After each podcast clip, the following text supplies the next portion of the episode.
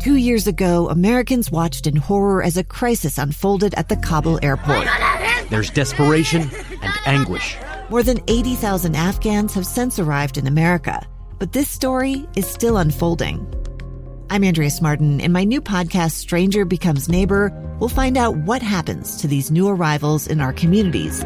Who would help our newest neighbors? Follow us at kslpodcast.com, Apple Podcasts, or anywhere else you listen. Hey, welcome to Live Mic. I am Lee Lonsberry. We have made it through the week. How about that? And it's been quite a week. So much has happened. We have endured and experienced so much. Our lives have been changed. And we're going into the weekend, uh, I think, uh, with an earned sense of uh, relief. We're going to have a few days to, uh, to relax and get our bearings. And as Boyd Matheson puts it, uh, get ready to continue on this new now come Monday. Uh, so let me tell you about how the past uh, number of hours have gone for me. Uh, I, I, had a tough time sleeping last night. I woke up in the middle of the night, picked up my phone, uh, almost by instinct. You know, you, you wake up, and uh, certainly after the week's worth of news we have had here in Utah, my instinct is to make sure that I haven't missed anything. I reached over, grabbed my phone, and I saw an email that had been sent from the Salt Lake County Health Department. Now, let's go back in time uh, real quick so I can give you a little bit of context. Do you remember uh, a number of weeks ago, uh, one of our earlier episodes of this program, Live Mic, uh, I learned that my producer, Amy, had yet to receive a flu shot.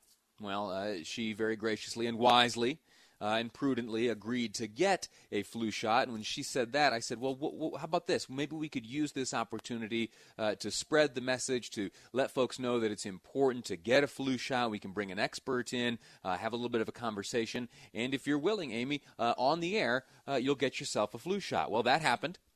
And that expert who came in to join us that day uh, was a communications man from the Salt Lake County Health Department. Uh, you remember Nicholas? Uh, Nicholas Rupp, he spoke to us that day. Well, uh, it was from Nicholas that I received the email uh, last night. And I tell that backstory with the flu shot just to give you a little bit of context. Maybe you remember that conversation.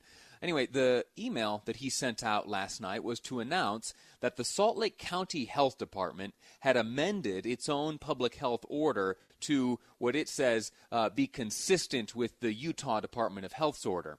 Uh, that was effective yesterday. The big change uh, from the Utah Department of Health was that it was uh, restricting gatherings uh, uh, of more than 10 people. And if you were in a group, you should only be gathering if it was absolutely necessary. Now, that's all well and good. That sounds right. I kept reading the email, though.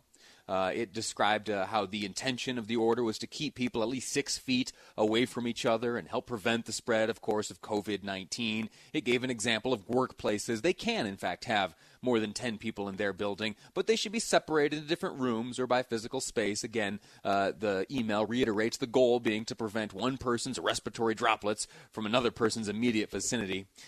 And then we arrive at the third and final paragraph of this email sent around last night by the Salt Lake County Health Department, and it reads uh, thusly quote, violation of the order is a Class B misdemeanor because that's what's defined in Utah Code, and then it gives the chapter and verse, as the criminal penalty for violating a public health order. I'll read it again. Violation of the order is a Class B misdemeanor. Now, uh, we're going to, in just a moment, talk to KSL News Radio's Paul Nelson, who uh, was with the governor earlier today and got some uh, clarification after a text message was sent by the governor not long after this email was distributed.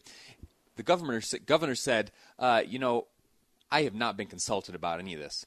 Uh, Utah County nor Salt Lake County gave me a call. We didn't talk about this. Uh, uh, I am ordering that their orders be uh, repealed. That led to a good deal uh, of confusion. Uh, in fact, on, on, my part, what I did was, uh, as soon as I saw that uh, essentially back and forth, I pulled up all three orders. I pulled up what the what the Utah Department of Health had put out. I pulled up what Salt Lake County had put out, and I pulled up what Utah County had put up. And I was it was like one of those uh, spot the difference type games I was playing last night.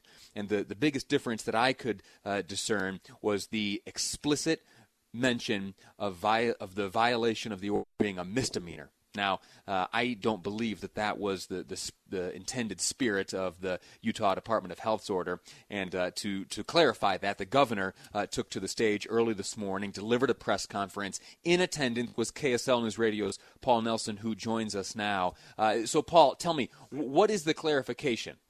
Well, the clarification was that apparently a lot of people thought that when uh, the health department said this is this is a misdemeanor, that that that law enforcement was going to be looking for people, looking for groups of ten or more, and finding them. And Governor Herbert was saying, "Hey, look, no, that is not what the intent of the of the order was."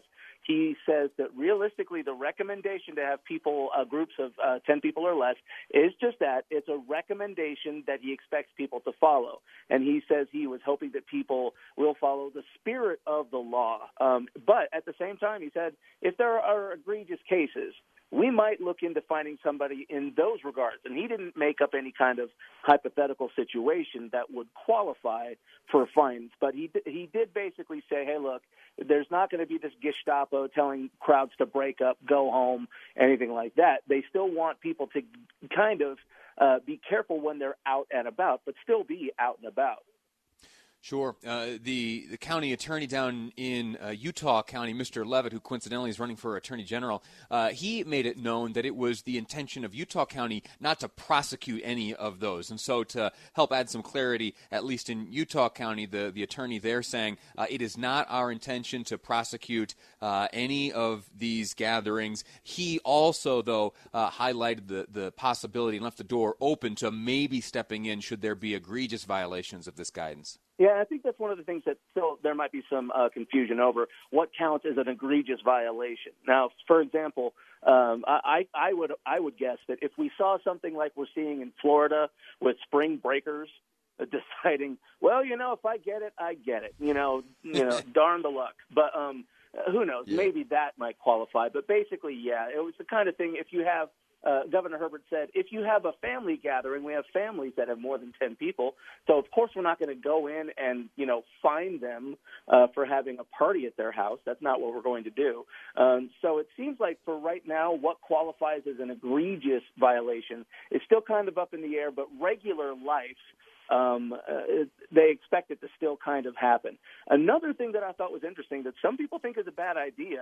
Um, the governor said he was talking with restaurant associations. Now, this is where uh, you know the in-house dining has been essentially shut down, and restaurant officials tell me they saw a 20% drop in business uh, before that order even happened. But he says they're going to be speaking with restaurant associations over the next 10 days to figure out what the best practices would be to reopen in-house dining. Now, that does not mean that in-house dining is going to be back open in 10 days. It's just they're trying to figure out over the span of the next 10 days what are the best ways to maybe if you open it up on a limited basis. Who knows? Uh, if you restrict the number of people who are inside at one given time. Um, so they're going to be looking into that because they that's one of the biggest industries that is really feeling a pinch right now is the restaurant industry with a lot of workers being laid off and things of that nature just because you know there's not enough business to to pay their employees before you go, can I ask you what kind of timeline might be speculated in terms of those uh, considerations? Was there any indication of when, uh, if they were to step in that direction, that there may be uh, a new approach, at least, or new guidance given to these dining areas? Not really. He basically just said the discussions will be happening over the next 10 days. But when it comes to, say, reopening any kind of dining areas on any kind of limited basis, he did not give a hard, a hard start, let's just say. It's just one of those things where they're still trying to look into exactly how they can do it to keep people safe. Very good. KSL News Radio's Paul Nelson. I am uh, glad you were there, and I'm glad you're able to offer some uh, clarity on this issue uh, as we continue to cover this uh, coronavirus and its impact here on us in Utah, around the country, and around the world. In just a moment, we're going to take a break. Uh, before we do that, I want to uh, remind you of a conversation I had not too long ago with a friend of mine from the Sutherland Institute. As you see various uh, moves being taken by leaders across the country, uh, namely the governor of New York and the governor of California, uh, essentially putting their states on lockdown. And they, unlike Governor Herbert, uh, taking very forward steps, talking about how these orders will be enforced uh, and that the rule of law will be called upon. Uh, that breaks my heart that conversation we had with my friend from Sutherland Institute, we talked about the difference between uh, freedom and uh, security here, and where within the Constitution are we are you know the the executive leaders uh, and legislative leaders of our country and states able to draw power and to compel our behavior as we combat, combat this coronavirus. And the one thing that I pointed out and have observed here in Utah is that we, uh, you know, we don't have beaches like what's going on down in Florida. All right, we have good, prudent people who care for one another. We understand the impact that we have as we go out into the street. We understand the value of this uh, social distancing. We understand that we are, in fact, in this together and we understand that we bear the responsibility to keep one another, to keep our society, and to keep this state safe. We don't need the force of law breathing down our neck.